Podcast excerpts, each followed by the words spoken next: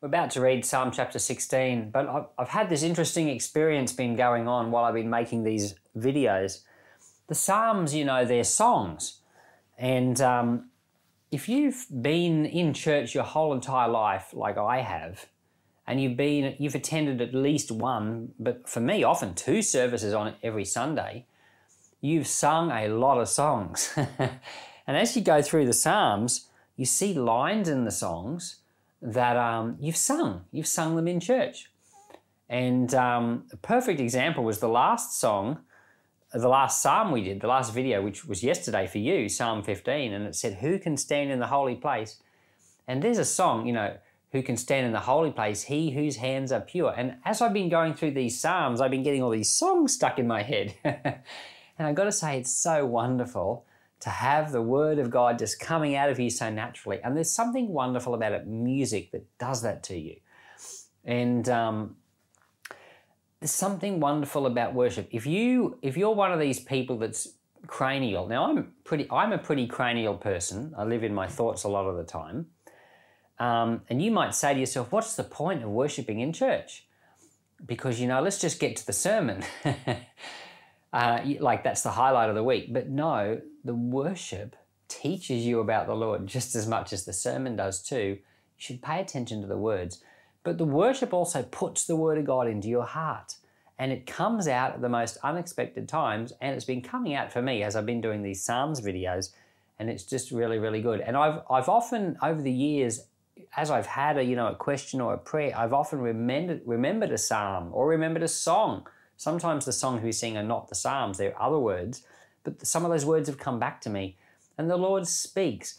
So, yeah, when you go to church, appreciate the worship because it's doing you a lot of good as well, as, as is communion, which is a means of grace, and as is the Word of God as well.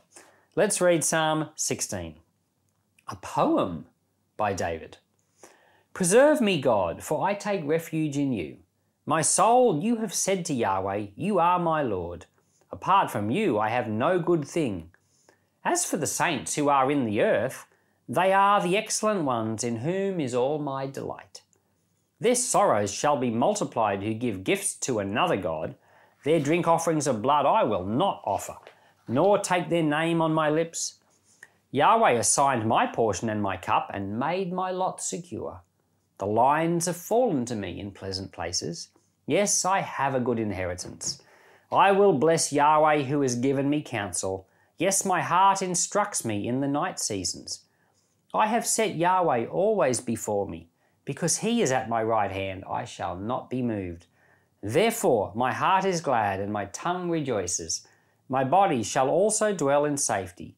For you will not leave my soul in Sheol, neither will you allow your Holy One to see corruption. You will show me the path of life and in your presence is fullness of joy. In your right hand are pleasures forevermore. In the World English version we're reading, it said that this was a poem by David. in the Hebrew, it says that this is a miktam. No one knows what a miktam is, and I think that's why this version just said it's a poem. But there are some theories. One theory is that the word miktam means gold, so that they suggest these are golden psalms. This one here, Psalm 16 plus Psalms 56 to 60 are all miktams. So maybe these are the golden psalms. Another possible idea is that these are atonement psalms. Could be that too. Another has suggested, another suggestion is that these aren't actually songs, which is why this had was a poem, but these were silent reflections. So maybe in the book of Psalms it's possible we have a few that are not songs, not sure. So, in the start, in verse 2, he said to the Lord, My soul says to the Lord, Apart from you, I have no good thing. Now, if this was a reflection, that's something to reflect about. Nothing good, nothing at all we have comes from ourselves, but certainly no good thing comes from us.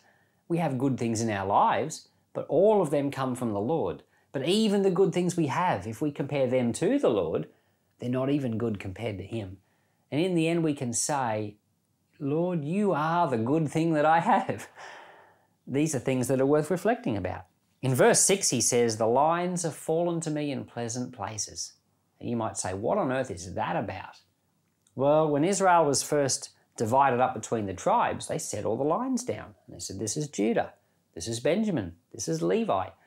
And then within those tribes, this is the family of this. And they drew all the lines and divided up the inheritance.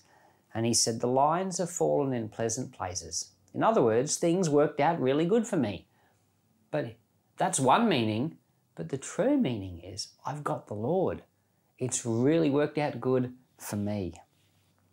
In verse 10, he says, You will not leave my soul in Sheol, nor will you allow your Holy One to see decay. That was quoted in Acts chapter 2 when Peter preached on the day of Pentecost, and in Acts chapter 13 when Paul preached. Both of them quoted that as a resurrection scripture because Jesus Christ is the Holy One and he didn't see decay, he was raised back up. So here, Psalm 16 is quoted twice in the New Testament and finally, in verse 11, it says, You will show me the path of life, because in your presence is fullness of joy. In your right hand are pleasures forevermore. Now, we know that's true in heaven. You get there, you'll be in the Lord's presence forever, and it'll be full of pleasure. But now, you can be in the Lord's presence now. My son, he's reading a book called Tortured for Christ by Richard Wurmbrand. And in that, he was, uh, you know, living in communist Romania and he was being tortured because he was a pastor and they would throw him into solitary confinement and he was there for years. Normal people can't survive that amount of time in solitary, but he came out completely normal. And people said to him, How did you survive your time in solitary? And he said, Easy. He said, I wasn't there.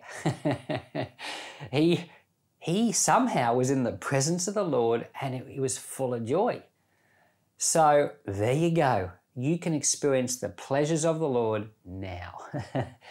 At his right hand are pleasures forevermore. So press into him and experience the joy of the Lord. Thank you, Lord, for Psalm 16 and Miktam, which does have much for us to reflect on and is truly a golden psalm. Amen.